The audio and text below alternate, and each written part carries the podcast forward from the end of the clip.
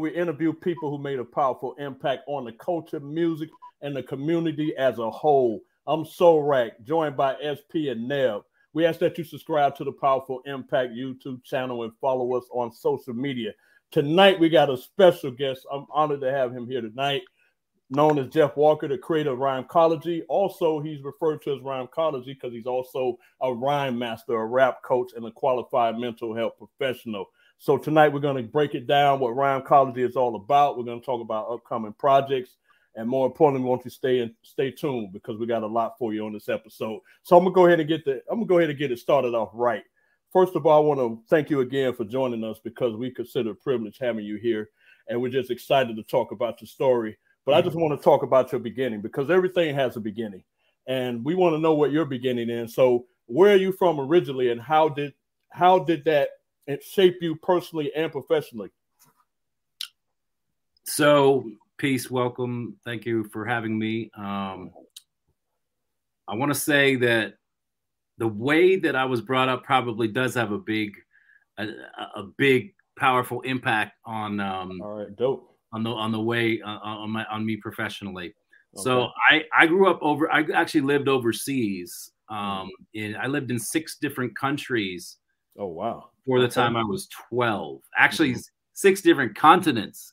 Oh, five continents. Okay. But anyway, so okay. I moved around a lot so it was kind of like you couldn't, I couldn't really find my place because I'd go from living in Singapore to living in Argentina to living in Dubai. And it's like you can't, it's hard to really like create roots anywhere. And so I was always kind of looking for uh, uh, uh, something to really grab a hold on, you know, because you're changing friends every two years as well. Um, so that helped me because it, I think it made me more personable and sociable and and social and, and able to connect with different people. But it really when uh, when I really got a hold of sports and and, and hip hop, uh, that's when I finally found that thing that I loved and the thing that I was able to really sink my teeth into. So weirdly, my moving around, um, bouncing around, kind of like led me into needing to find a place to be, and that ended up being um, in hip hop. Well, you know, it's interesting you said that because uh, one thing I like about they say music is a universal language. I, I want to put hip hop in place of the word music. I feel like hip hop is a universal language because it speaks to all people on different continents, different countries. And you talked about how you had a you have a vast experience. You went to you lived in different places and you came in contact with hip hop. And from what you're telling me, it sounds like that just changed everything for you. So I just want to I want to know because everybody I call it your hip hop love story is when you first fell in love with hip hop.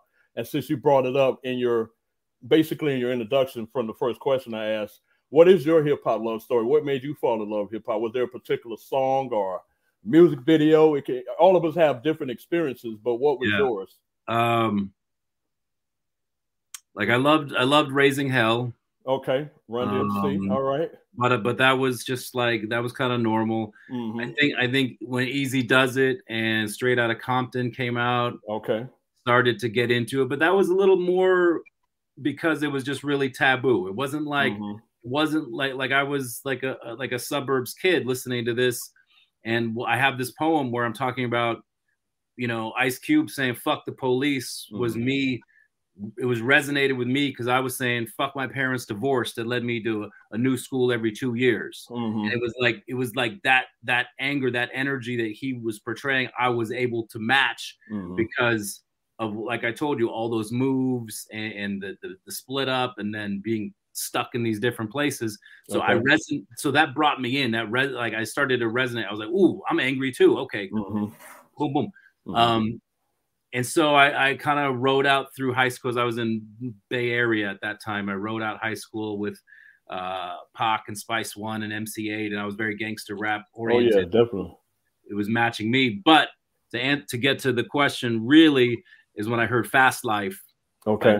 Nas and Kool G Rap. Oh yeah, definitely classic. That's that's what changed. That's what changed everything for me because I mm-hmm. had been listening to it for different reasons listening to hip hop for different reasons. But when I heard that track, I said, wait a minute, he's rhyming over here and over here and over here. mm-hmm. and the mm-hmm. syllables are dink, dink, dink. Wait a minute, hold on. I mm-hmm. thought it was just. I thought people just did two syllables. Wait, hold on. This guy's doing mm-hmm. three fourths. And my my neuron, everything started firing on.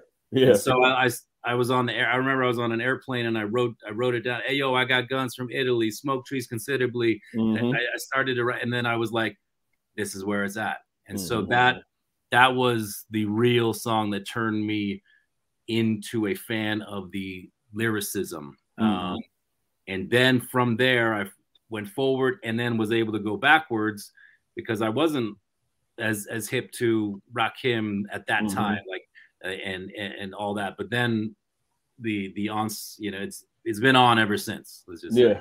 yeah. And, and, I know that you mentioned when we talked briefly, you was talking well. You talked about Kool G Rap, but it, I can tell that you're really into lyricism. There was something I was talking about um, earlier today. I said, you know, and you can let me know if this statement is correct or incorrect. But I was just saying anybody can do rap, but it takes skills to be an MC. You know what I'm saying? Because there's an art to MCing versus just putting rhymes together and saying you rapping. Um, what is your viewpoint on that? Do you think there's a difference between rapping and MCing, or do you see them as synonymous, as the same? No, I definitely think there's a difference. Um, I also think there's a difference between uh, uh, lyricists mm-hmm. and rappers. Mm-hmm. Um, MC means move the crowd, mm-hmm. right? And so, yeah. so while some like you know some some some some dudes some some artists like they might have the rhymes like like to be honest like like Rakim who said moved the crowd like he's yes. he's a different kind of MC on stage than KRS is. Mm-hmm. That's true. When it comes to the record, like they're both MCs, and so yeah. I liked the way I, I look at it like lyricists. I, mm-hmm. I I think there's lyricists and there's rappers, um, and so like people like you know like you know, we're talking like Mickey Factz earlier and yeah. Elzhi and nope. the Pharoahe Monch. These are my oh, kind yeah. of this um, oh, yeah. uh, more than like like say someone like maybe like a Fat Joe or someone who's just he's like a dope rapper. Mm-hmm. You know, like these guys are great rappers, but Big Pun is a lyricist, more of a lyricist than Fat mm-hmm. Joe might have been, right? Mm-hmm. Because the way that he took the way he took time to make sure it was four syllables in a rhyme mm-hmm. and that mm-hmm. rhyme stretched out three or three or four lines right mm-hmm. and so he's you know that to me that's the difference when you're like you want to use different tools you want to use different techniques um, and and you want to i want to use some alliteration right here mm-hmm. i want to have an internal rhyme right here i want to make sure that this is a double or triple entendre right here okay to me that's a lyricist compared to what we all know as rappers Okay. I I think Crook is so underrated in that area because the way he puts those schemes, those his schemes together, and his um his way of writing is fascinating to me. Who did you say? Did you say Crooked? Yeah. Ah, oh, yeah. No, like what what Crooked did with the weeklies. Yeah. That that's like one of the most impressive things to me that I've uh, heard in, in a, a long time. Like he did a weekly, and every week he had double entendres. He had wordplay.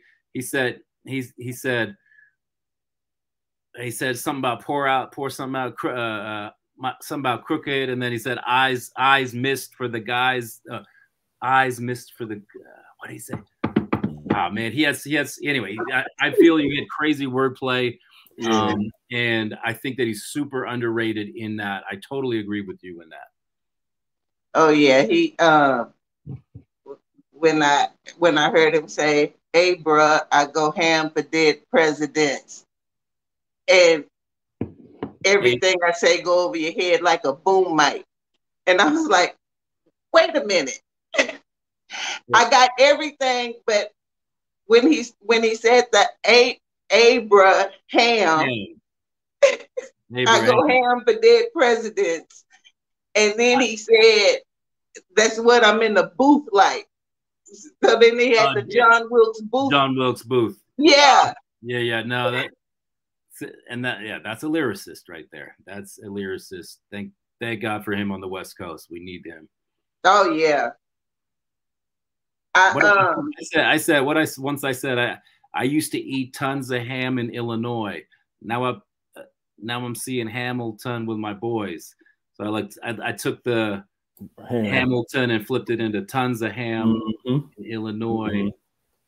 And why did mm-hmm. I say it? Anyway, yeah, stuff like that is like that's, yeah. that's what excites me. Yeah, that wordplay, that yeah, I'm hitting meanings and all that kind of stuff. Yeah, it, it's the same way I feel about. Uh, I watched um, you and Mickey Factz breaking down race, mm.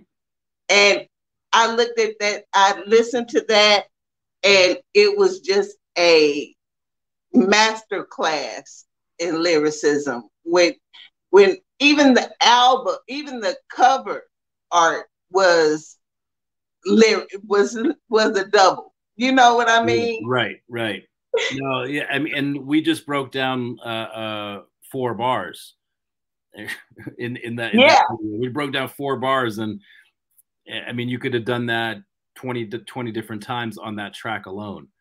Uh, he's yeah, he's crazy. Um, but you know, it takes people like us to appreciate it, uh, to, to, keep someone like him going. You know, to notice it, uh, and that's why we connected is because he knows, you know, how I take this seriously and um you know just people want to be appreciated and so at that uh-huh. time he, he he read an article mickey factz read an article i wrote um called the evolution of rhyming in hip-hop uh-huh. and um it was like a 25 page article i wrote and from from busy bee you know sugar hill to busy bee all the way to where we're at now and like, so he reached out to me and was like, thank you for what you're doing. And then we've been friends ever since.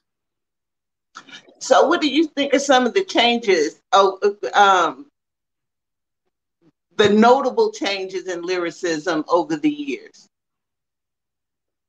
I mean, kind of like a lyricist history. Yeah, I mean, it's it's a long it's a long answer, but it, it's everything. It's um, you know, when when it started, we were coming out of the, the disco, like like basically disco era. So of course the rhymes were, you know, if you're a Sagittarius, what you know, put your hands in the air, like that that kind of party rhymes, which yeah, cool. But then when Kool Moe Dee um, took down Busy Bee at Harlem World in I think 1981 with the uh, body ba put that bullshit on hold, you know, and, and mm-hmm. I, I, don't mean to what he said. I don't mean to be I don't I don't mean to be bold, but put that body ba bullshit on hold. And, and and and he just tore him up lyrically. I it, that was like one of the shifting points because it went from party rhyme to lyrical rhyme, um, and, and, also dissing diss diss rhyme as well. Diss like a, it was one of the mm-hmm. first diss tracks. So something like that was big. And then when Run DMC came out, they had a lot of like internal rhymes they had the end rhyme, but they always had like almost you can you can see there's a science to it on raising hell. There's like uh, always in two internal rhymes in between the end rhymes. So that that was big. But then Rakim changed everything. I mean, Rakim changed everything. Yeah.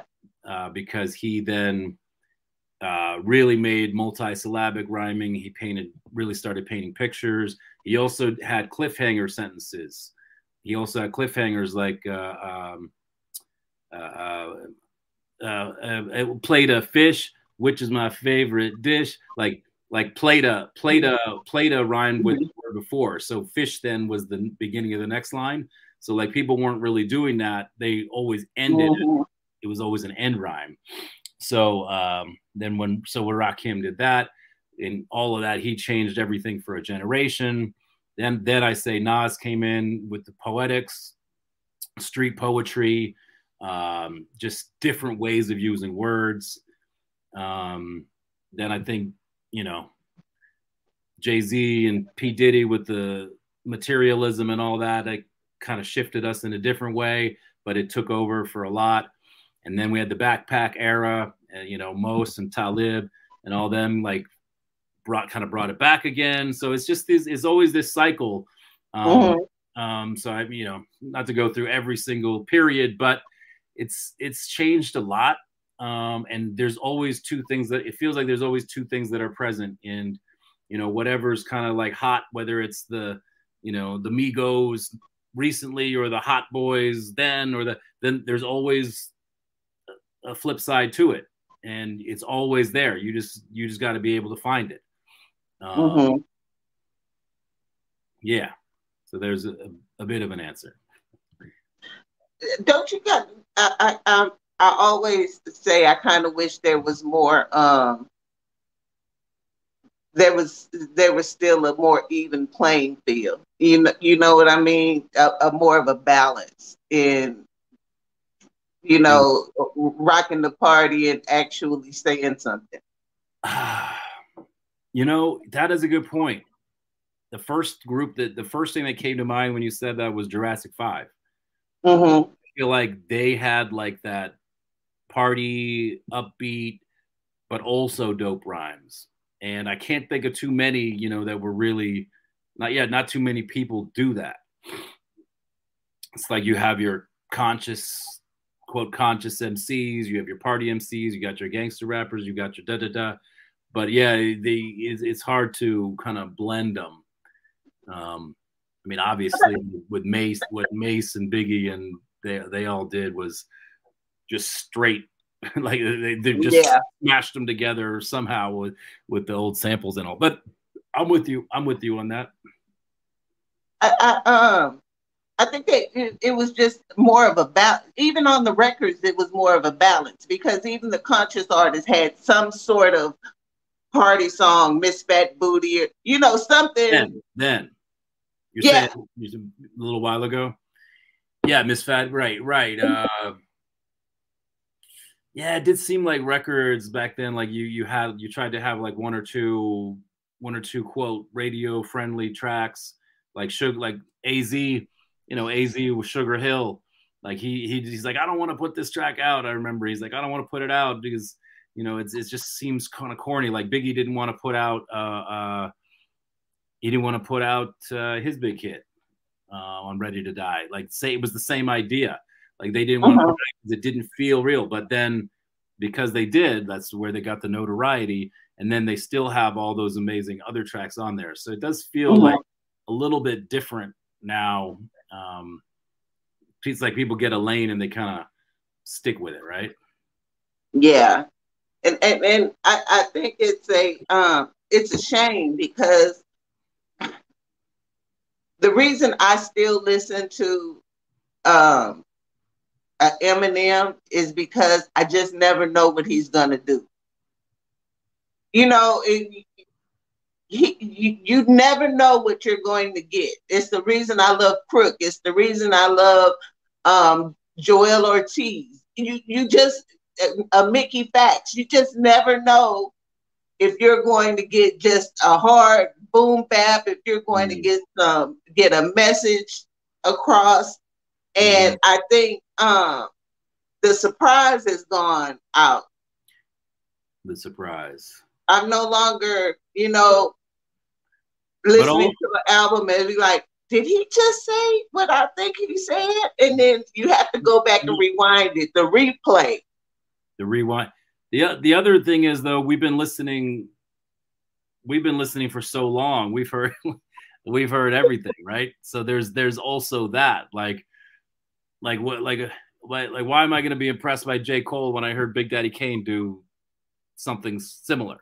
You know what I mean? Or like, so like uh-huh. we, we kind of have like, we've heard it done in a certain way for so long.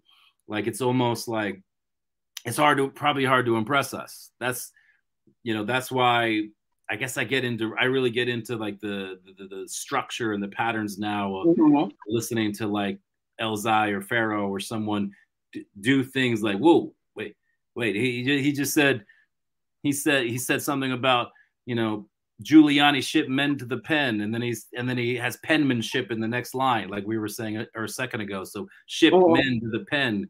My, my, you see how this penmanship is. Those kind of things like are exciting to me now, but it's partly because you know we've heard so much, like we've we've been through so much. Mm-hmm. So when it comes to the new artists, who are you who, who are you listening to? do you do you have any newer artists that's kind of like you you, you would kind of hmm. hmm. newer artists they might have something as I'm literally gonna look at my 21 2021 playlist to see who I've been uh, listening to. They're no, no, nobody's new. Nobody's new. These are these are people with new songs. Like, yeah. Um, I, I mean, I, I I appreciate some of the uh, like what Benny and Conway are doing, just because they do it so consistently and they mm-hmm. and they. I can't believe you can talk about one topic so often and still be fresh. So they're uh, kind of impressive for that. Um, well, Pusha T been doing that since he came out. right, right. He's been consistently on that topic, and right. I want to hear it every time he comes out. Right, right. Same, same idea. New artists. Who might? Uh, J. I I liked this JR project this year. Oh yeah. JRR. Uh, I really like that. I mean, new for me is like like locksmith is new to me because you know, mm-hmm. like you know, people like homeboy Sam, like these. Uh, none of these guys are new, new. So I I, I can't say homeboy Sandman, dope MC. Yeah, yeah. He's not new, but like you know, compared to the golden era, I guess he is. And so I. I guess yeah. you mean. I guess she means like the last decade or so. Yeah. yeah, I've been um yeah, I, have been trying to uh, rappers undig my head from our era, which is so hard. But I found a few like um, Westside Boogie. I really love what he's doing. I love what Jid is doing. I, I'm I'm really into um, Cordae. Um, God. Yeah. Griff, the the artist that um signed with Shady. He's he's pretty dope. Um, Graph. Graph.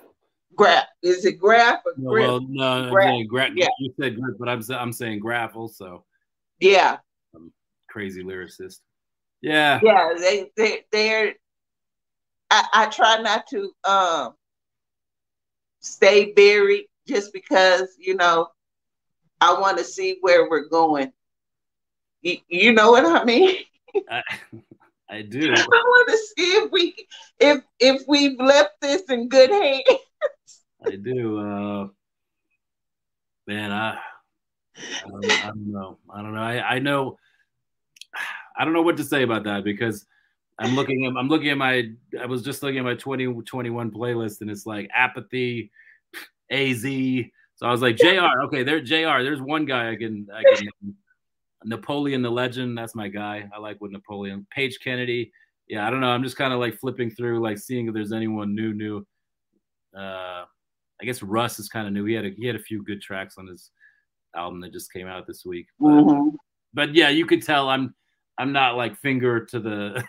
I don't, yeah. have my, I don't have my pulse on like what's happening with new new dudes. To be honest.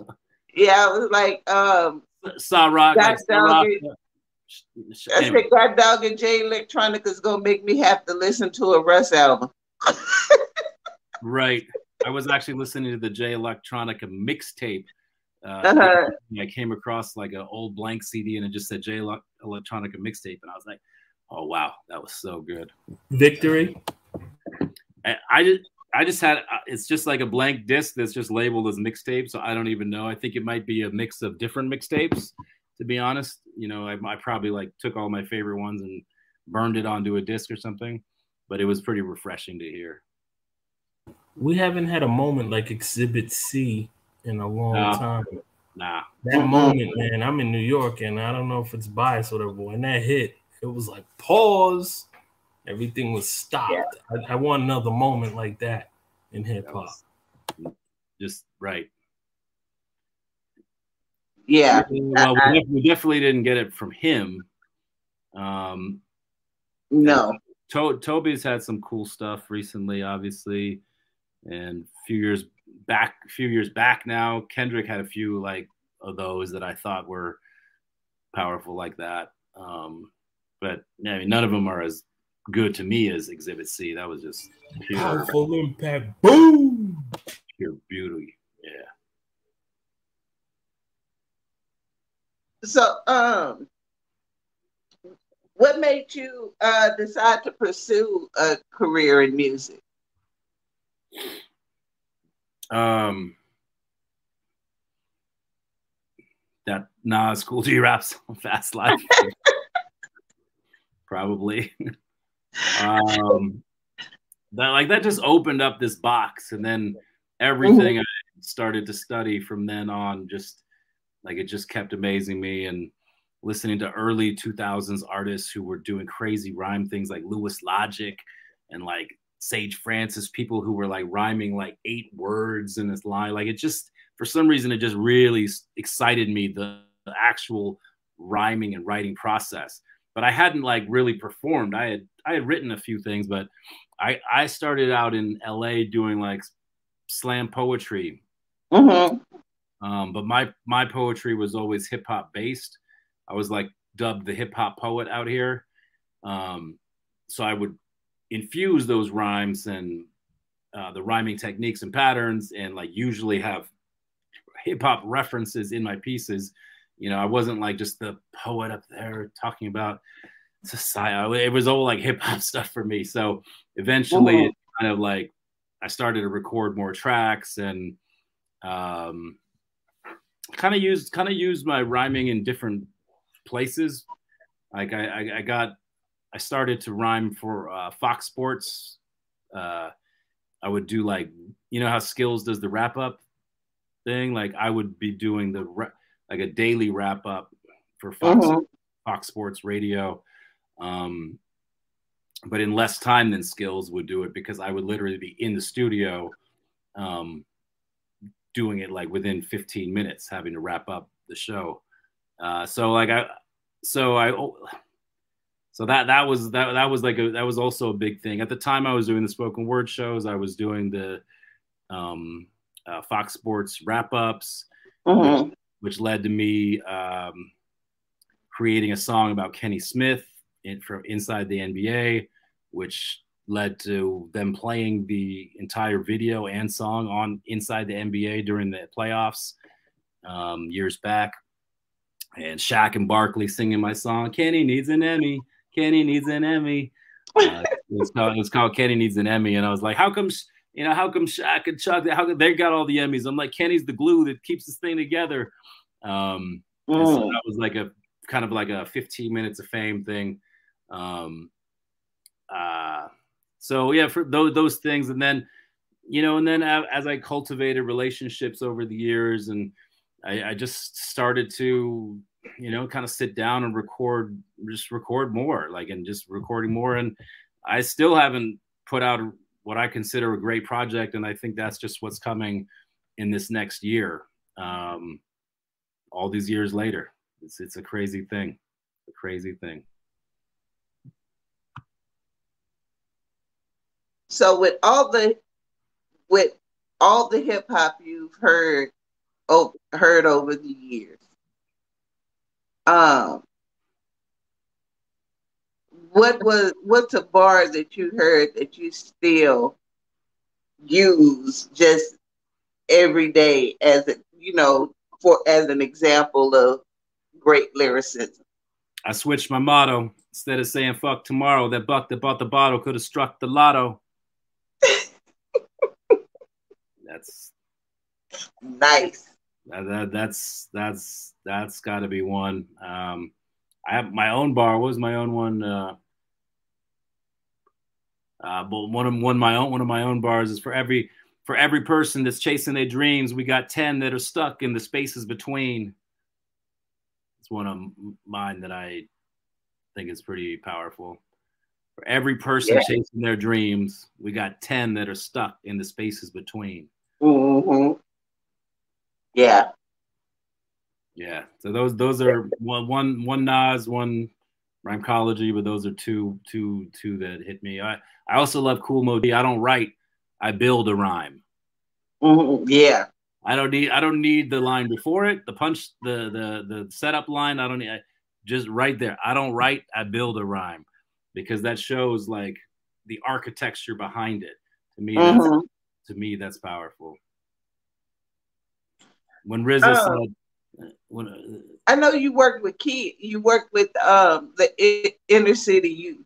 Do you mm-hmm. get a kick out of seeing the looks on their faces when they actually hear a lyricist? Um, yes, it's a let's see, it's kind of a double-sided question because let's see, yeah, most of them, most of them, obviously, you know, I was I worked so I worked for 15 years in, mm-hmm. in Compton and Long Beach, and uh, most just did not, they didn't know anything about the lyricism or the artist that we talk about. So you have like you'd have to go in and listen to you know what they're listening to and then maybe be able to offer something else. And so but it would also have to be on the right topic. Uh, so i don't know sometimes sometimes it hit right sometimes it hit right like uh, uh-huh. i remember i was working with a, a, young lady who was always being disrespected um, you know talking about her butt size or this and that all you know she had been had some issues at school with boys or whatever. And when I played her uh, Latifah, R-E-S-P-C, oh. you know, when I played her, uh, you and, you know, you and what? All, all those, mm-hmm. like, like it was like, what? I thought, and so, you know, she's came in that, in that era, especially, mm-hmm. some, some female MCs have really made a great charge in like the last five, eight years. But like maybe 15 years ago or so, it was mm-hmm. real shaky. It was hard to find anyone really bringing it then. So I had to go back to Latifah, and she the smile always the smile was like like wow. Mm-hmm. Who you calling a bitch? It was it was like it was so powerful. So I the answer is, you know the the level that we're talking about. I had it's it was it was sometimes hard to reach, but giving them a chance to write their own rhymes mm-hmm. that was the therapeutic part because i could uh, guide them enough so that it would become something therapeutic um, and you know maybe the first first thing they wrote was about whatever topic they wanted and i say hey what if we flipped it this way and then it became something you know more powerful because they all had such powerful stories um, mm-hmm. Yeah, the story, stories are amazing.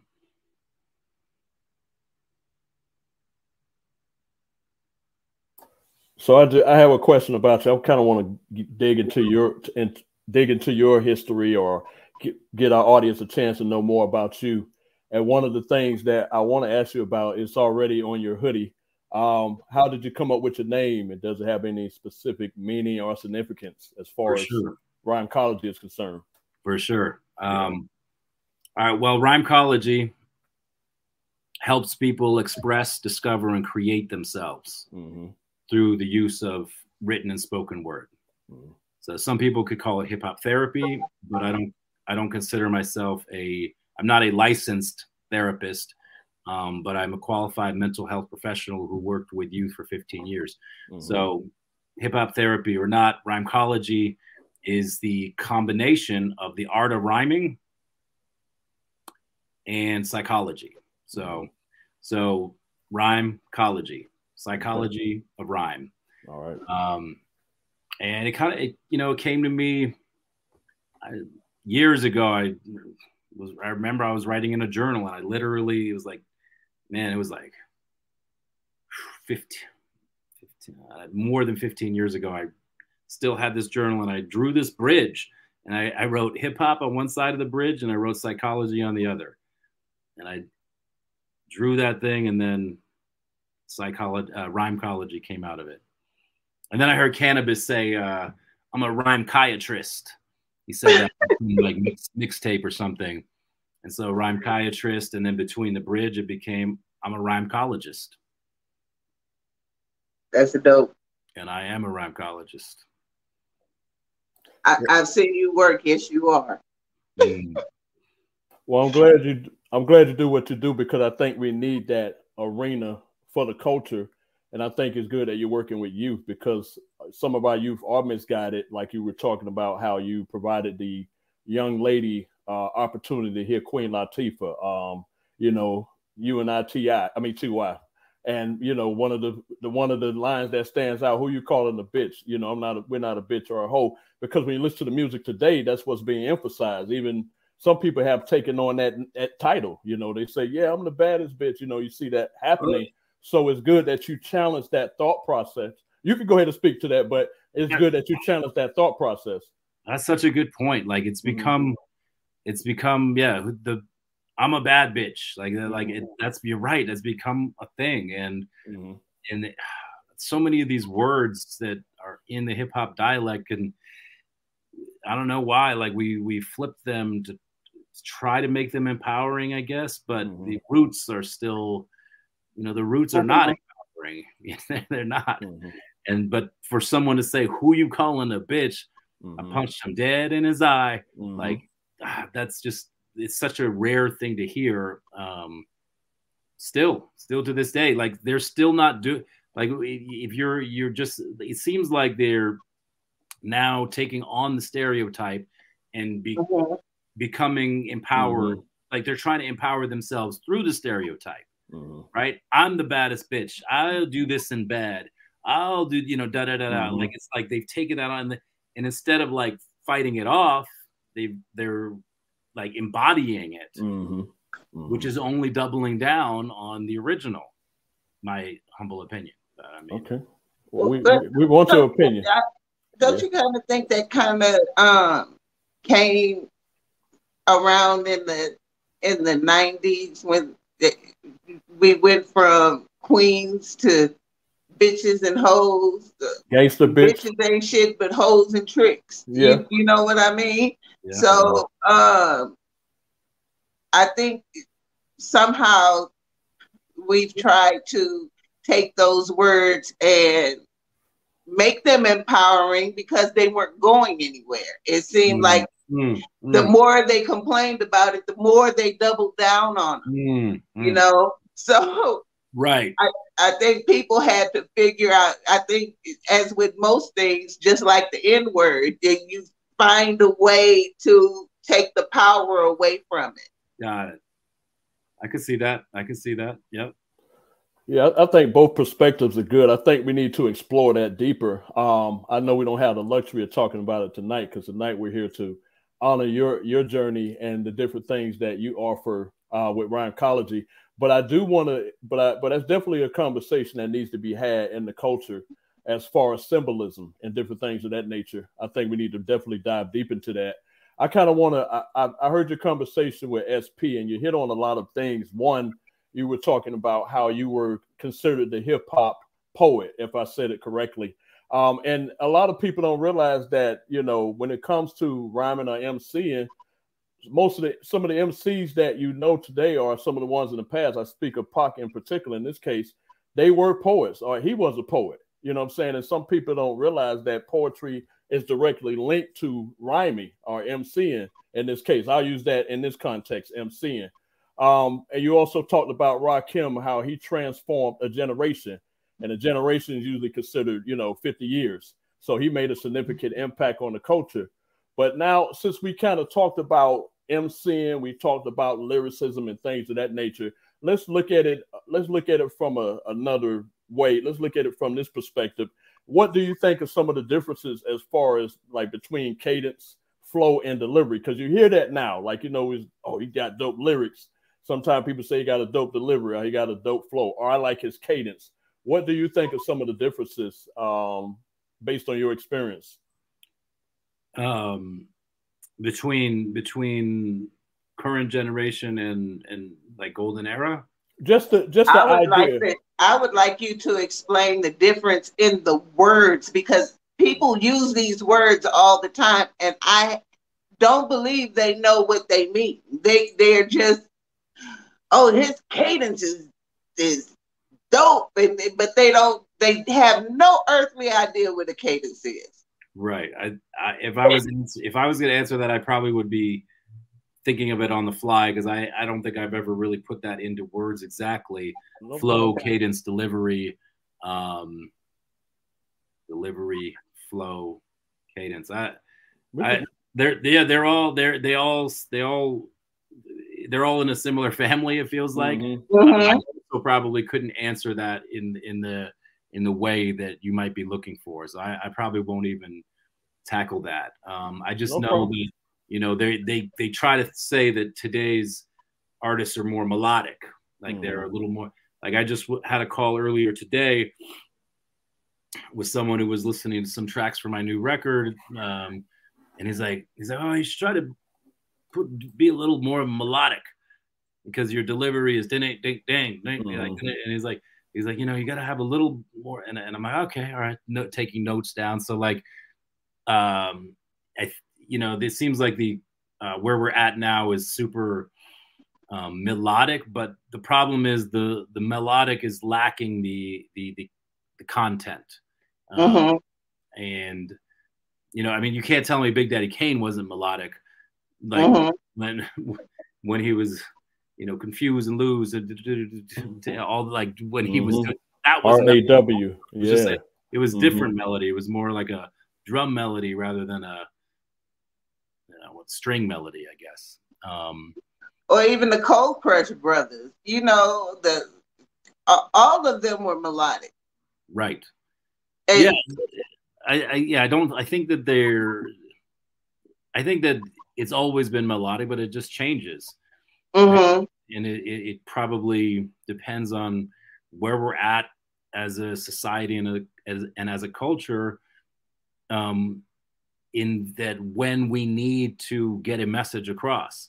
So so the the the generation who came after like golden age and people the Rawkus and the backpack era like we all they put all, they put the messages out so so then the the new guys didn't have to they just kind of rode this rode these melodies and these waves and these flows mm-hmm. and all that.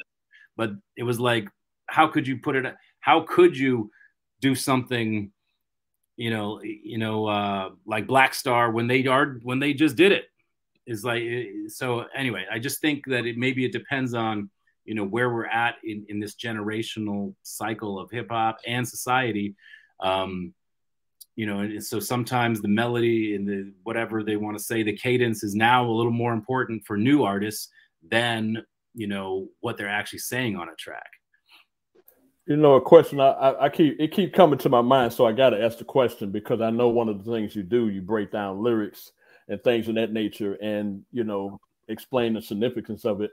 I harken back to that song, um, Grandmaster Flash and the Furious Five, The Message.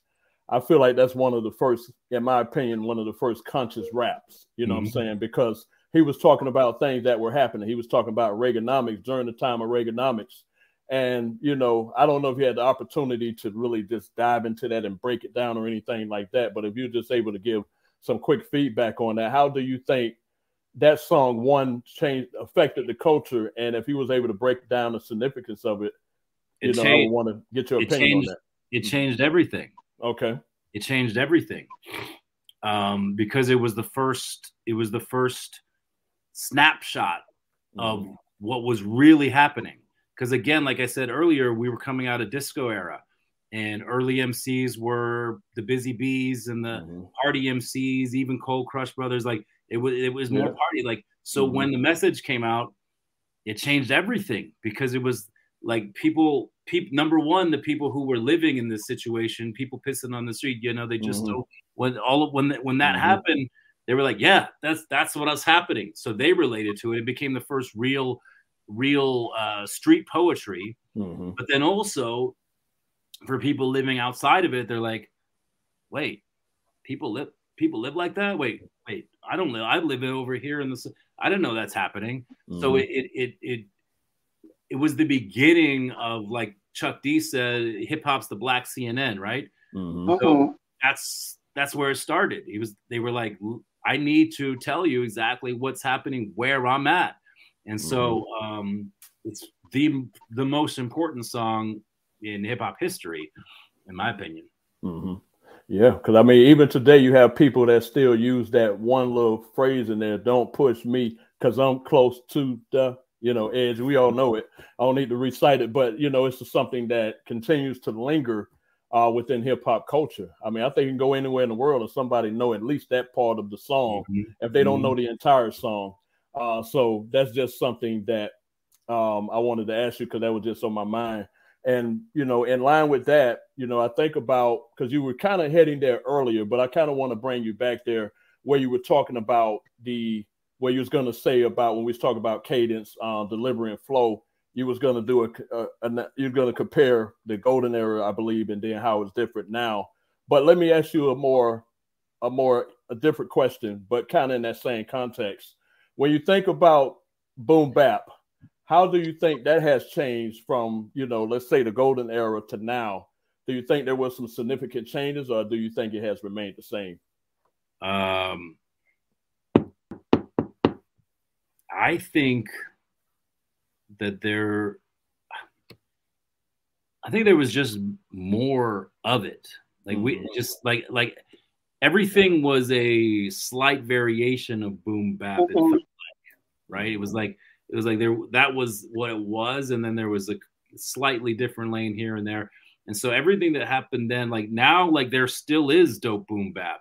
Mm-hmm. Um, and like that's when we probably me, but I'm sure you also when you when you hear it right away, you know, you're like, okay, like and and like, that brings us back. So I just think it's still there, but it's not as commercially viable, obviously. Yeah, absolutely. You know absolutely. Um, yeah.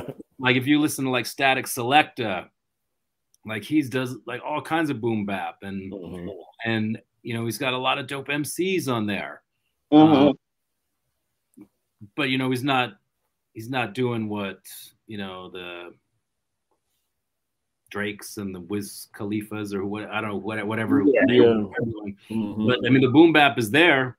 Um, but you know it's just like the boom bap i just feels like you know the boom, boom bap and from like 90 you know 90 i don't know what 92 90 to 96 ish mm-hmm. 91 90 96 ish like it had a space to live yes mm-hmm.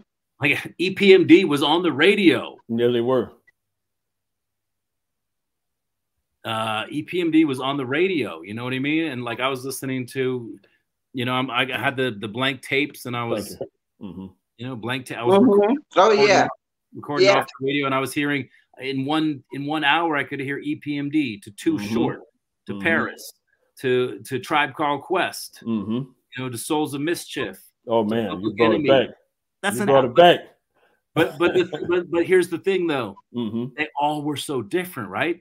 So when you're talking when you're talking boom bap, then those six or seven people I just mentioned are all pretty much boom bap era even though they were all so different from each other. So you take you go to now, and if you have boom bap, if you have boom bap now, like say a Statik album mixed with a, you know, a Harry Fraud or a or a Pete Rock, I would like they all kind of are a little bit similar.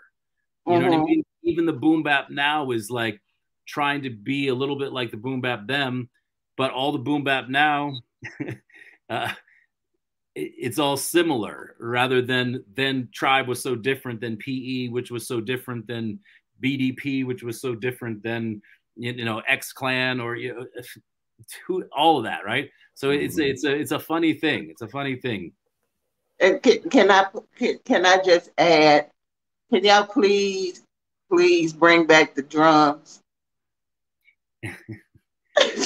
drums, the yeah, drums we, we need the drums back we need the drums back we drums need the drums back. The drums have taken a little break. Seems like the first time I really heard it was uh, uh Anchovies. It was, mm-hmm. um, yeah, that Anchovies album, and it, the reason why they called it Anchovies was because it was like, well, Anchovies not not for everyone, which mm-hmm. which was a great idea. mm-hmm. taste, but but mm-hmm. you know, there's a lot of people that have done that. It, yeah, it'll come back. I think I think the drumless is kind of starting to play out now. Um. So, what what programs, workshops, and classes are you offering um, aspiring young rappers? Uh, yeah, that's actually, especially since COVID, it's really opened up a lot more through you know the Zooms and all that. Um, I do I do a workshop called Breaking Through with Bars. Mm-hmm. Um, and what it usually is is like four weeks. We meet once a week, but my workshops are like I go in like three hours. Like I'm I'm doing like two and a half, three hours. Um, we're doing writing techniques, we're doing prompts, we're doing lessons. I'm teaching them different styles and techniques about rhyming, um, and I'm doing it with them. It's really usually an intimate thing. I, I try to keep it pretty intimate because uh-huh. everyone has so much to say. Um, but I do something called breaking through with bars. I do something called raising, uh, raising your bars, uh, which is kind of the continuation of that. Um, and so yeah, it's all through Rhymecology, and um, we have different. Yeah, we got a lot of different levels. We've got some really experienced MCs. We've got some kind of beginner MCs, but we always find a balance. We always find a balance, and it's always it's always just a lot of lot of love, a lot of positivity and a lot of like pushing you. I, I push you to get outside of your writing box because we as artists, we get so comfortable in our boxes. We're so comfortable in them, right? Mm-hmm. Like we, if you if if I grab this notebook right here and I start to write on the page, it's often going to be in a similar cadence, or it's going to be in a similar, uh, similar. It might even be similar words, you know. Um, so what rhyme rhymecology is not only is the lessons, but I also push you to go outside of your box so that when you come back into your box, you're more comfortable and you can bring those tools into your comfort zone.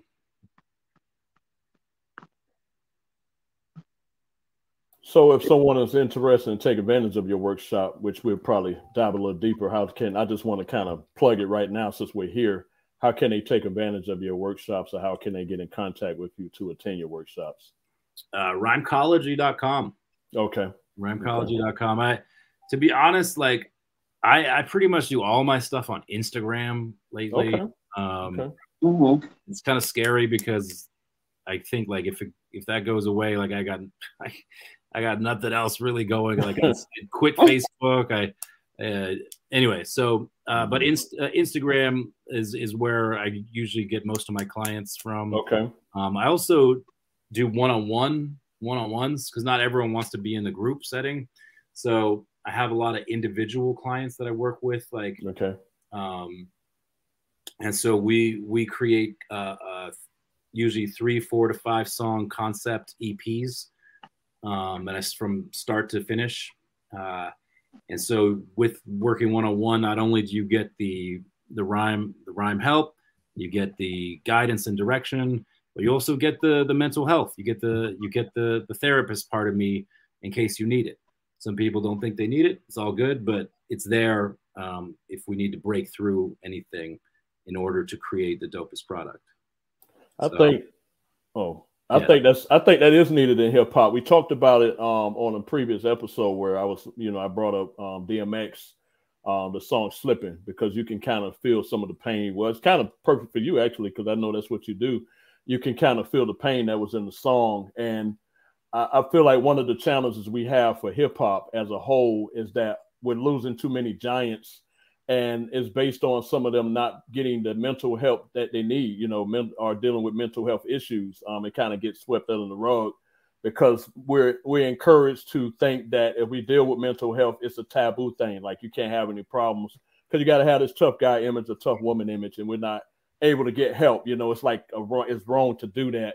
So again, I'm glad that you're doing that. I want to kind of talk about what you do in a little more in a little more detail. Um, can do you think that can music and lyrics affect the human body physically, emotionally, spiritually, and mentally?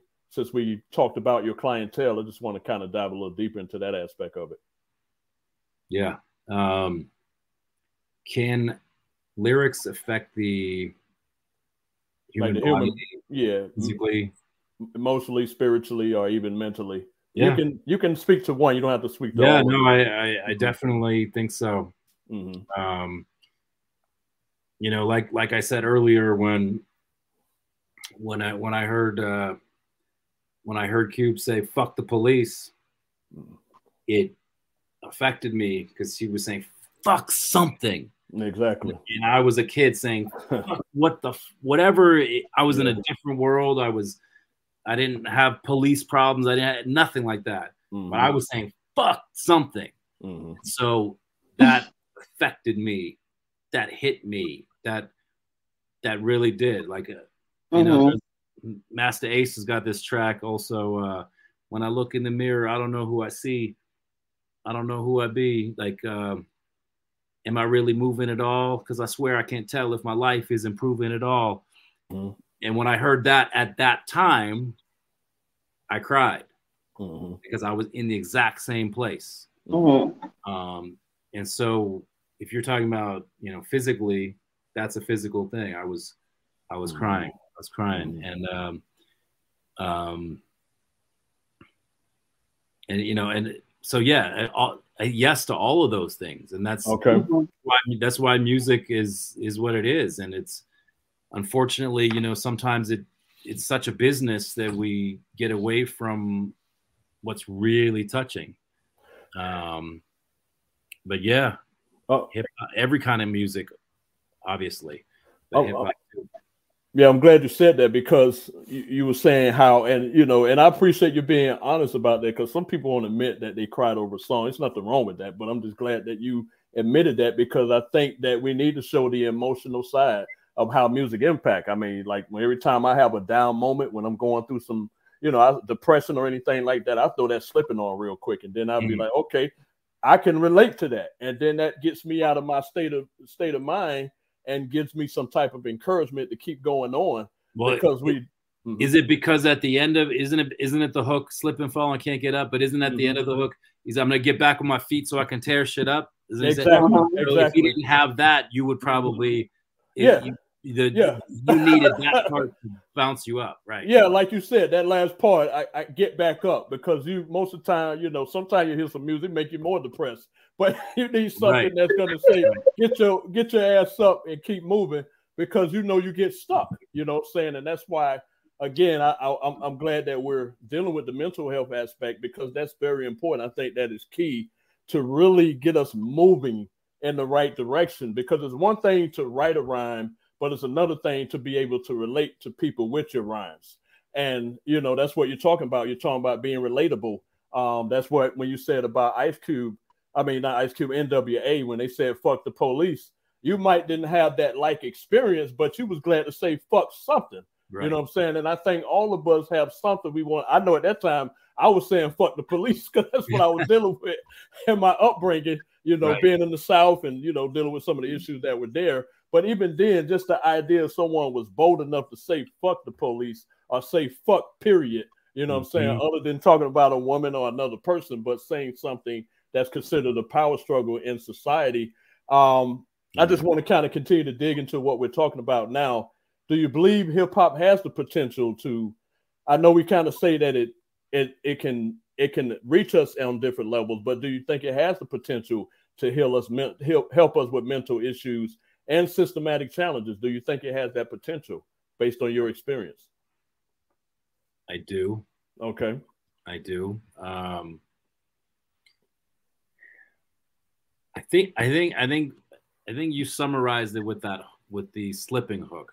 Okay. Because um, sometimes you can get lost in a song that's depressing mm-hmm. as you're depressed, right? Mm-hmm. And then sometimes, like uh, say, like a Talib song, like that "Get Up, Get Up" song, where mm-hmm. stop smoking, stop drinking, all that yeah. stuff. It's all up. Right? Mm-hmm. But the sweet spot is when you can say, and this is what I try to work with some of my clients on, is like, let them know that you're like them. Let them mm-hmm. know that you're going through what they're going through, and then show them the other side one verse here, one verse here, one verse down, one verse middle, third verse up. Mm-hmm. Ding, ding, ding. Um, so I think that that's that sweet spot. And obviously, there's been a lot of songs like that. Um, but it seems like the majority is usually kind of slanted one way or the other. Mm-hmm. But I think that that slipping hook was perfect because when you said, you know, you listen to slipping when you're depressed, I started mm-hmm. thinking, why would you listen to that? And then I remembered the last line of the hook. I was like, I get back on my feet so I can tear shit up. Exactly. And that's what we want to do. That's what we want to do. Yeah, Let's I always go back to uh, Renegade. You know, okay. Jay Z said, I came to the fork in the road and went straight. Mm-hmm. You know, that Dope. that that always resonates with me. Mm-hmm. Dope. Yeah, he, in his early days, he had some emotional songs mm-hmm. towards the towards the end of the album. I always remember like regrets and mm-hmm. regrets. Yeah, regrets was one of them. Mm-hmm. And Masta Ace had no regrets. Oof, that was also. Mm-hmm. yeah, yeah, yeah. So, so, but you know, and I always talk about this with Masta Ace. It's like there's no um, self-deprecation anymore. Like mm-hmm. there, it's less now than ever. So when you're asking that question, it's like it's less self-deprecation, less less humility, less vulnerability. Like even though MCs were hard in our in our early in our golden era days, for some reason they also seemed vulnerable. I mean, is it just uh-huh. me? It seemed like they also had that vulnerability. Like even Ghostface, you know, plug, mm-hmm. plug, plugging roaches out the cereal box, mm-hmm. like saying saying that we had to share a pair of pants, like saying mm-hmm. that is vulnerable in itself. Mm-hmm. Now, can you can you imagine some like new MC come, uh, you know, some new MC coming out saying they had to share his pants? Like they're not going to do that. Mm-hmm. Not going to do that. Mm-hmm. Do that. And uh, I think that's why there's a little less relatability in, in mm-hmm. my my humble opinion, because we also got to watch you know Ghostface come from that to something else. Mm-hmm. to watch Nas go from the street poet to Nas Escobar to Nasir Jones, etc. Mm-hmm. Um, and so I just like it seems like now they're coming in, they're wanting to be Nasir Jones rather than mm-hmm. Uh-huh. Nasty Nas, right? Yeah. And it's like they want to be Sean Carter, but they don't want to be, you know, mm-hmm. Jay Z with with the gold tooth. Mm-hmm. You know I mean? Uh-huh. Like like there's, yeah. there's it feels like may, most from my humble opinion, it seems like you're skipping steps. Skip, well, skip steps. Well, they definitely are. Um, there was something I saw recently since you mentioned Jay Z, where he said people want to emulate my success, but they don't want to emulate the process, uh, which is pretty much in line with what you said because yeah. that's everybody want to skip over the struggle. They just want to get to the glamour and glitz, you know. But that's not really how life how life works and how life operates and there's an evolution. I mean, you start off one way and then you evolve because you have different life experiences. You have one experience where you don't have money, and then you have an experience where you get some money, and you speak to those things, and that's just all part of the relatability aspect.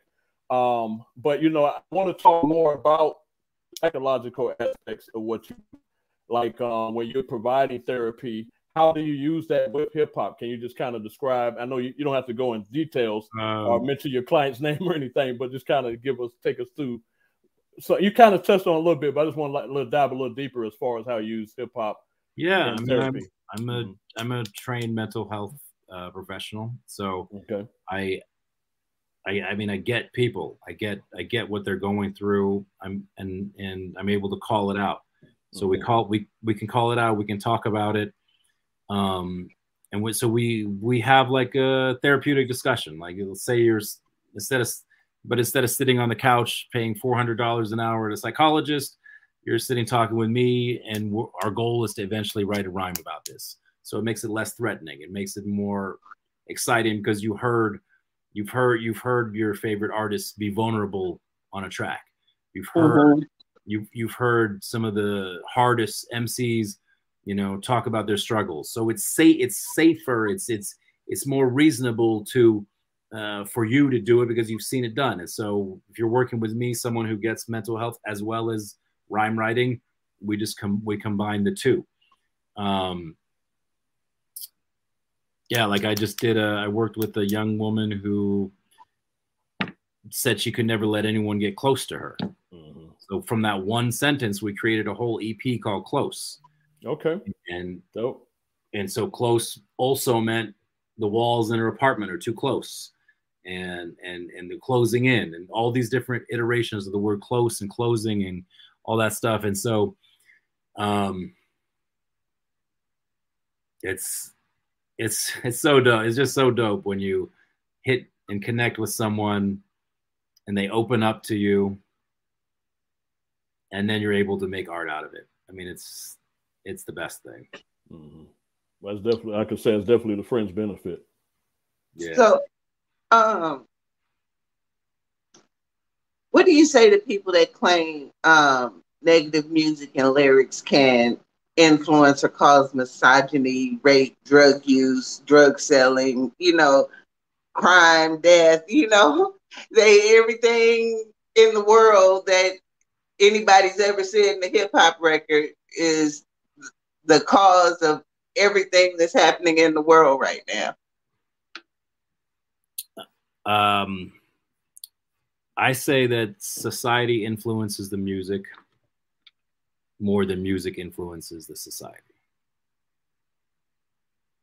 That's that's my simple answer.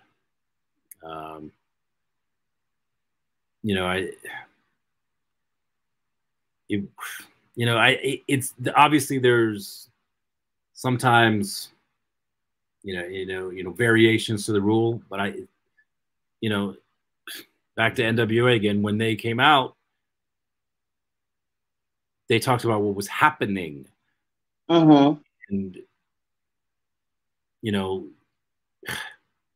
we some people didn't know about that. Some people didn't know what was happening. So mm-hmm. they literally wouldn't have created straight out of Compton with all that they talked about if that wasn't happening. So I I just think society influences music more than music influences society. Um, it's probably a little bit blurry now because people are trying to emulate what our golden era heroes did to get there, like we just kind of talked about. Mm-hmm. Um, but I, in general, I think that that's the rule. So I, I'm not going to say that. I mean, let me think. I mean, was I drinking 40s in high school because Snoop and Dre did it in the video? Yeah, actually, I probably was. Mm-hmm. So you know, there's probably a little bit of both. You know, when when they opened the freezer and G thing, and it was filled filled with that's that's what so that, obviously, I think there is a little bit of both, but I'm going to lean towards no. I society is influences more, yeah, um, than the other way around. I, I, agree with you because I do think that music has an influence because you know you wouldn't see like you know when Run DMC was wearing the Adidas. I still haven't figured out how they wore the, the Adidas without the shoestrings, but you know that's a whole nother conversation. But um, you know, when they wore the when they had the Adidas shoes, and they, I felt that made, I wanted to buy a pair of Adidas. I wanted to wear some shell top Adidas. And then, like you said about you saw the 40s, we didn't have 40s in Florida. We only had a court, but I had my court mm. to, you know, try to drink and you know fit in because we want to fit in. You know, societal desires we want to fit in. But I, I agree with you. I think society has more influence, uh, more so than the music influence in society as a whole. Um, I do yeah. want to kind of, I know, and I'm glad you kind of spoke to that, but I kind of want to talk. I, I don't want to switch the, the current too much, but I do want to acknowledge some of your achievement because I, I know that you have worked with the NBA. I just want to give you an opportunity to talk about that. And then we're definitely going to go back into the psychological aspect of what you do with Rhymecology. Um, so, and nah, well, I mean, I wouldn't say I worked with the NBA. I, okay. I, uh, like I said earlier, you know, I made that track about Kenny Smith on Inside the NBA. Okay. And, and they they they they played it on there, and okay, it was it was it was a big moment, and mm-hmm. I've made some. What I do? I've, I've, had I've had tracks played at the Staples Center. I've made some songs about the Lakers. Okay. You know, so I, but I wouldn't have I don't have a relationship with them, but I've had okay. some fun moments. Like I I made a track about the Dodgers. They played it at the Dodger Stadium, and okay, I've had some cool things happen in sports, no doubt about it. Um, but you know, it's just one man. I'm just a one man show, just just grinding and wait, hoping these good things happen, which once in a while they do. And I meant, and I stand corrected. I meant to say inside the NBA. So thank you for clarifying that for me mm-hmm. because we definitely want to make sure we say it right here on Powaful Impak. But the good thing about it, you were part of it. You was working and doing something connected to the inside the NBA, and you and you were able to make a powerful impact in that arena. So that's great, you know what I'm saying? Because a lot of people don't have that experience or they can't speak to that. Um, I kind of want to go back to some of the your your um your brand Rhymecology, also your name as an artist, as you mentioned earlier. Um, if you were not just kind of want to give you a chance to dream outside of your current role, if you were not a lyric master class, or if you were not a lyric master class teacher, what be some other interests or careers you would like to pursue or explore? And if you want to answer the if you want to answer the why, you can. If not, you can just say what what you would want to do. All right. So if I wasn't a rhymecologist, what would I want to do? Yes. um, I often think uh, the, the the two things I sometimes think is, well, there's three probably three things that I probably mm-hmm. could have been. Um, probably a DJ. I could okay. have been a DJ. Just um, and I could see me getting all, all, into the roots of songs and where songs came from, just mm-hmm. like I do with the rhymes. Okay. I don't focus on that as much because I'm so much over here, but mm-hmm. I could do that. Um, uh, uh, probably could have been a psychologist, like an official sit down on the leather couch. Uh, okay. Marriage and family therapist. Um, I had the choice to do that, but I chose to create rhymecology instead. Um, and then I probably could have been like some kind of like designer of some sort, like interior designer. I don't know why. I just okay. I, I, can push it together. Usually. Okay. All right. those are those are my three things. I think. Okay.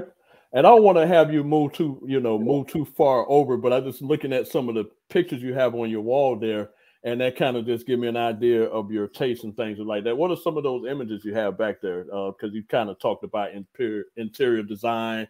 You talked about that you would like to be a psychologist. I'm just kind of curious. What are those? What do those images mean to you, or what they, what do they portray about rhymecology? Do they have any significance? My wife, my my wife actually painted these. Oh, she did. Okay, see, it's good. We talked about it. Give yeah, her some, I, I, give her some props. I, I picked, okay. I picked the place they go, but Okay. She's got this fun one over here. This one over here is this, this, okay. face, this face here, and it says it says okay. on there. I always wanted to be something great, and okay. then it says and then it says on the bottom. I should have been more specific. I like that. That's good. That's a good one. That's a good one. All right. So um. Okay. Dope. Dope. Yeah. And then uh, anyway, so yeah, so but um, yeah, those are those are a few things. Those are okay. Things. Okay, great, great. Thank you for sharing your wife photos. I mean, wife images with us. Thank you for doing that and sharing that um that's that um picture as well and just finding what it says on it. Um, I just want to kind of ask you about lyricism because I know that's been the the thing we talked about the most. Do you think lyricism has improved or diminished over time? Because both. Okay. Both. Okay. 100 percent both. Um, hundred percent both. Like okay. so, like like if you look at like, you know, you want look at some of these battle these battles battle rappers like mm-hmm. you know Chilla Chilla Jones or uh, Disaster. I mean, the, what they're doing with their words is crazy. Mm-hmm. You couldn't you couldn't have done that a long time ago. Um, so uh, you know, and the again, you know, the Elzhis and the Mickeys and the Royce the five nines and you know what I mean what and what Eminem is doing with his words, even though I don't enjoy to listen to him anymore, his okay. words are still amazing. Okay. Like I think I think lyricism is at is it's at a there's more techniques and tools and all this stuff, and I it's very impressive for those people who are at that level. Mm-hmm. And probably the common, the everyday Joe Schmo is probably more advanced than, you know, probably even the average rapper was, mm-hmm. you know, in the late 80s or whatever. Um, so I'd say it has improved. Okay. But it also has in it's also just it's also gone to shit at the same time. so weird. Okay. also gone to shit at the same time because yeah. yeah do you think it's the mumble rap that's making it go to shit, as you said, or do you think that's what's contributing to it going to shit, or just the overall direction or trends that are happening in the culture that's making it go to shit? Yeah, I don't know. I mean, the mumble rap is, is, is I think it, that's just like a microcosm of okay the entire culture because mm-hmm. probably even if they were rhyming coherently they still would be saying similar things. Mm. So the delivery isn't as important as the message and the lack of introspection, you know. Okay. I mean, can you can can you imagine like the top 10 groups coming together to create you know we're all in the same gang or mm-hmm. yeah, self-destruction now like like they don't have that introspection it doesn't feel to me like they have that introspection and mm-hmm. and um vulnerability like I, I don't i'm not it feels a little different in that way and so that's why i think lyricism has that in that way lyricism has dropped down mm-hmm. the, te- the, techniques the tools the all that stuff has gotten a lot better um but the feeling that's what mm-hmm. it is I, all right i put my finger on it okay that's it. the feeling yeah, the feeling is not there. We don't have mm-hmm. a, that emotional connection. Mm-hmm. we don't have that emotional connection. Do you think that that's something that can change in hip hop in the next three to five years, as far as there being some emotional where we can have an emotional connection, or artists or MCs in this case may be more vulnerable or more emotionally um, available uh, sure. for the audience. Do you think? Do you think we may head in that direction? I know you said sure, sure which is the short yeah, answer. I think, what, yeah. I think I think so because there's always cycles, um, mm-hmm. and you know the powers that be or whatever need to you know allow that to come back mm-hmm. um, and when they start seeing the when they when they start seeing the um, the the heads of the class do it mm-hmm. people people will follow in line mm-hmm. um, yeah so i definitely could see that happening and because we've been in such a yeah thing here, mm-hmm. it's mm-hmm. it's only bound to go that way. Yeah, that's what I think too. I think that we're starting to. It is my opinion. I think we're starting to see a rebirth in the culture. I feel we're kind of going that way. I, I believe there's a battle within hip hop right now. Like you have the new voices versus the old voices. I hate to use it in that context, but I think that's the best way to describe it because it seems like there's like because I know I deal with a lot of people in Europe and over there, they they really, you know, they they get into the trap. Now, don't get me wrong, they are getting into it. You have gigs, you got other people like that. But I really see there's an appreciation over there because they're still breakdancing, they're still beatboxing, you know, and it, DJing DJing is still significant over here because there are MCs that are bringing that back to the forefront. But you definitely see that there's that battle that's going on right now. I want to kind of make this a little more connected to you as far as the project? I mean, as far as um, your trajectory, where do you see yourself in three to five years from now, as far as your as Rhyme as far as Rhymecology goes? Um, doing similar things that I'm doing now, but okay. on a bigger level, bigger platform, uh, much more clients, um, more notoriety, and more uh, income. okay. Yeah, absolutely. So I'm doing I'm doing all my favorite. I'm doing what I want to do. Mm-hmm. Um, I just I can just see it being like uh I can just see it being bigger. Mm-hmm. See it being being bigger. Okay. Well, SP, we I'm glad SP went around. We said something about Eminem because that's a she's a stand. So she would you probably got into an argument with her on that part. But you know, um, but you know the good thing about it, we're just we're grateful for um the conversation we had thus far. Okay. So I want to talk about your experience with um, how did you end up writing for um, and with will.i.am of the Black Eyed Peas? How did that come about? Um, I I had wrote some uh, copy. Like I wrote, he he was creating these headphones. Okay. And I wrote some I wrote some uh, copy for the headphones mm-hmm. because he, you know, he's he's he's a hip hop guy. Like he used to be a backpacker, right? Oh, you know, yeah, mm-hmm. like he he was he was that guy, freestyling, ciphers, everything. Um, so when anyway, so I, I wrote something that he related to, and then one day I got to meet him in his office and you know usually people get five minutes of his time at the most and we just talked hip hop for like 90 minutes, just like we're kind of doing now.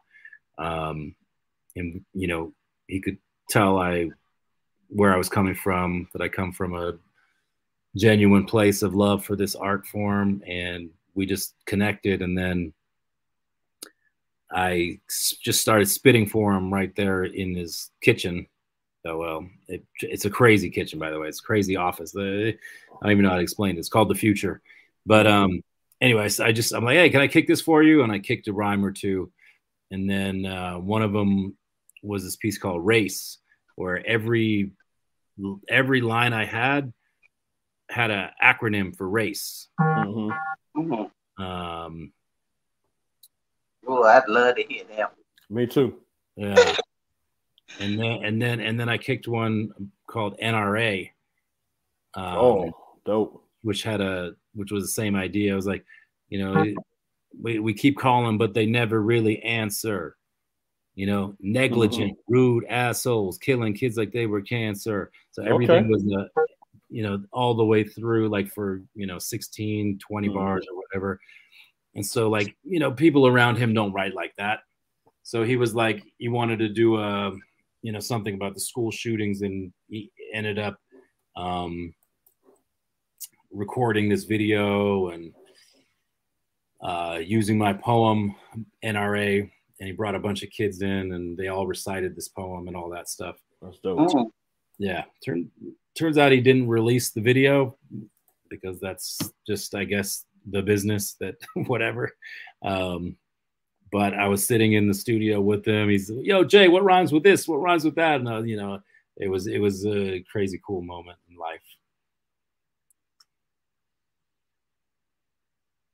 Yeah. So, uh, what's what uh, song or collaboration is your is your top? You know that for me. Yes.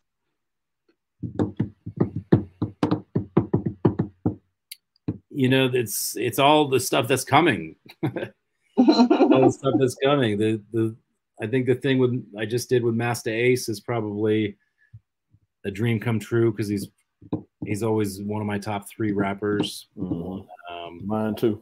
I just mm-hmm. love what he does with his stories and concepts, and to record a concept track with him uh, is a dream come true.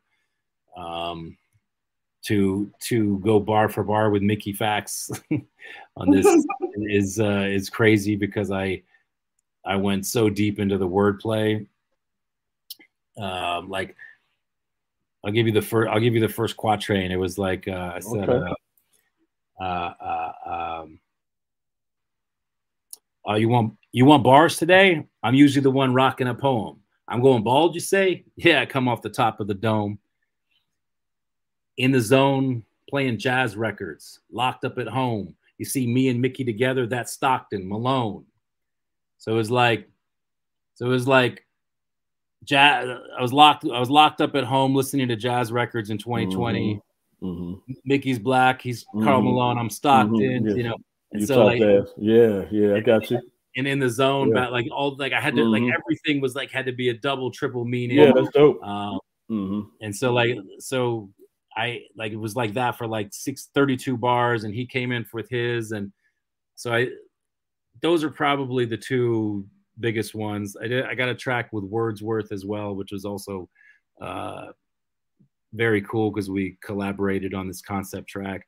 But I, uh, you know, all all three of those are like dreams come true for me. For just someone who was just like a fan, who's just kind of like worked my way in and built relationships and never asked anyone to do anything in my whole life. Mm-hmm. And then I was, and then I was like, you know, I do know a few people and then I was like, eh, could I get you? You know, could we do this? And so I, it's it's just a dream come true for me. It seems so. It seems like Mickey does it so effortlessly. Effortlessly. No, he's it's it's insane. Yeah, he's it, it is insane. I listen to him freestyle sometimes. Uh, you know, when he he just freestyles on IG, and I'm like, this guy, it just the pure skill of him is something that should be admired. It's it's it's just he's got a lot of levels, and there's a lot of great rappers, but as far as people who put words together consistently that have two to three to four meanings, I just haven't heard anyone else who does it like that. Yeah. Yeah. Um, do you think lyricism um, has improved over the years? Um, well, I think yeah, actually, I think you might. We were just talking about that a minute ago. I think yeah. Uh, yeah. I, I, was just saying that it uh, techniques and tools and schemes and patterns have, but we're missing the the feeling has really uh-huh. the feel we've really lost the feeling. So yeah, it's a two. It's like a yes and a no. Because I remember listening to uh, Brenda had a baby. I was listening to that yesterday, and to this day, I still get teary when I hear that song. I grew and up in a home where no one liked me. Moms would hit the pipe, and every night she tried to fight me. Papa was a nasty old man like the rest. He's feeling on my chest, was his hands up my dress. Was this a test? Yes, I don't deserve this. Fuck, I'm nervous. I'm missing class, but every day I'm missing periods. I mean, you know, mm-hmm. thought of pregnancies in my head, and now I'm fearing this. Fuck. One of the best verses I've ever yeah. heard in my life. That mm-hmm. was great, but that she stole the show 100%. I write about that in my book. I'm like, mm-hmm. I'm like, you want to talk about vulnerability and therapy? Listen to that verse. Yeah. And I remember uh, when I first heard when I first heard that song because the uh, uh because it was such a uh, let me let me, apo- let me let me jump in and apologize. I was talking about part time mother when I did that verse. The oh part, yeah, I, I, was reciting part time mother, not Brenda's got a baby. Yeah, no, same album. I, I know. I was finna. T- I, that's the one I was talking about. Hmm. Yeah, those are both. Both of those songs are uh, so powerful. Yeah. Compare, um, you compare that to All Eyes on Me, it was just fluff, fluffy beats to me. It was, I mean, they were just so different. Everyone's like, all eyes on me. And I'm like, I like all of his albums more than that one personally, just because, you know, the content and the feeling that he had on those first three albums. Yeah. And but, then even on Machiavelli, it, yeah.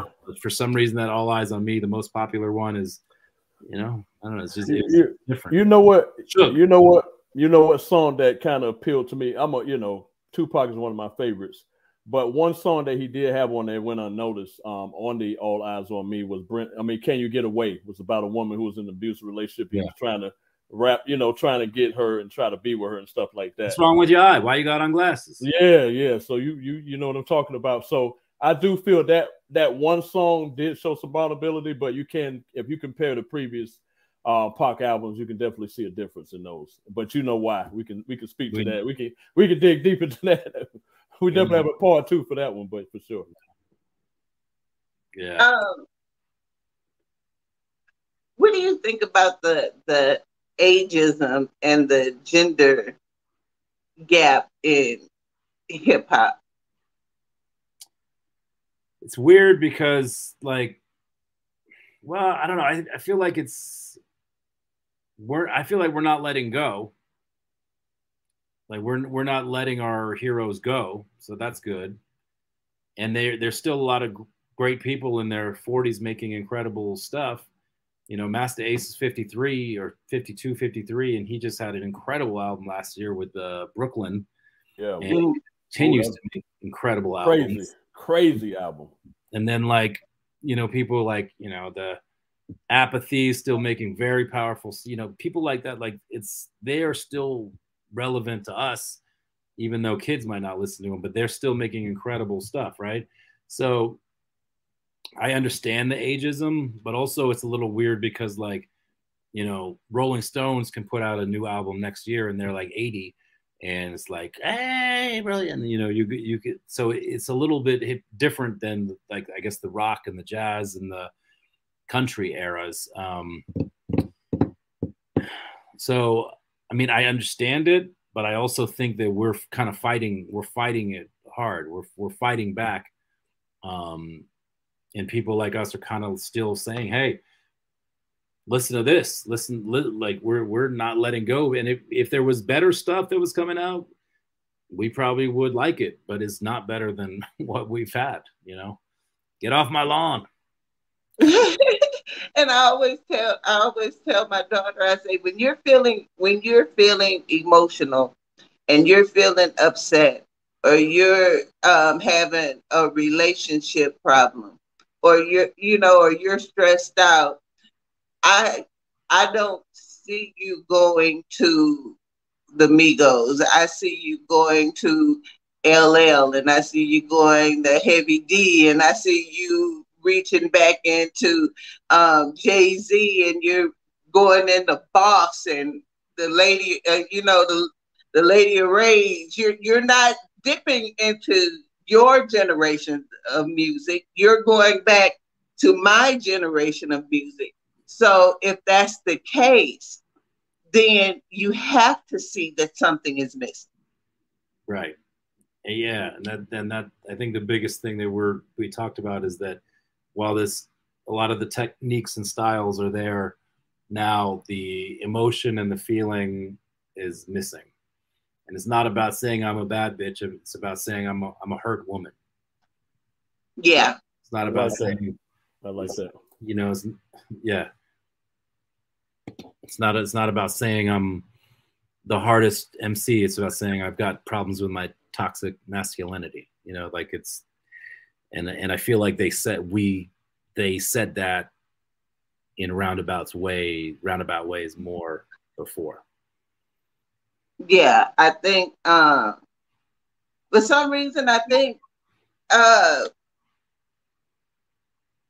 I get that from one of the, the Westside Boogie. I get that kind of vulnerability from him you know, where he he's telling you about his life, but he's also telling you uh, how flawed he is. And even though he's flawed, uh, he's he still thinks that he should be where he is. And I think um, there's a lot of feeling in that. You know, he said, when I told my I, I told my mom I wasn't to uh, mess with no more ratchets, I lied. you know, he, he's just going, and, you know, you can tell he's growing up and going through, and he's talking about it. That's like that's like what happened. That's what what we went through with Common. Like we, we uh-huh. saw Common grow from. You know, I had to haul with the malt liquor now my speech and thoughts quicker. Like we like common we watched common grow from a young 20 year old 21 22 year old to where he is now um, mm-hmm. and you know some of like you got to respect that when they're telling their story like that Jean Grae some of Jean Grae's albums with mm-hmm. he talks Dope. about her you know all that she went through like that talk about vulnerable that that's it mm-hmm. yeah. yeah. Biggie had suicidal thoughts. You know what I'm saying? He had that song in his first album. So, you know, different things. He did. Mm-hmm. Lord Finesse. Mm-hmm. What do you want to be remembered for? Um, I want to be remembered for being someone who loved the art, the craft, and the art of rhyming and writing and hip hop and blended it with um, psychology and helping people through their everyday struggles. Bring back Biggie. Um, yeah, so I just think I just think I want to be remembered for the guy who created rhymecology, and I was I was one of the first people to really combine mental health and psychology and rhyme writing.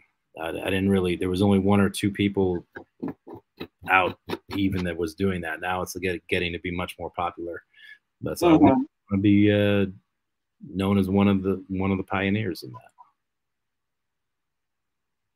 And um, name three of the most just um,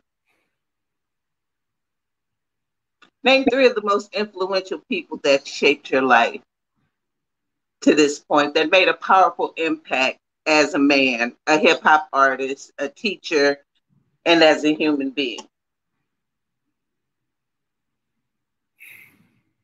Um, three people who influenced my life. I would say, say as a man, my stepfather was um, very influential because he just held me accountable and said that you create your own reality.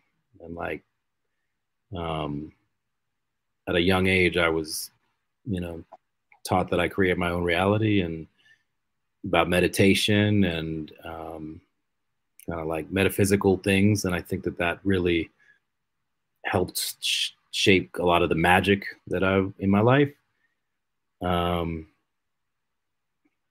I got a, a one of my, uh, a good friend named Ali Alamayu, who mm-hmm. um, I met in college, who was writing crazy rhymes when I was just writing, uh, starting to write the sim- simplest stuff, and I was like blown away. I was like, how can I get to that stage?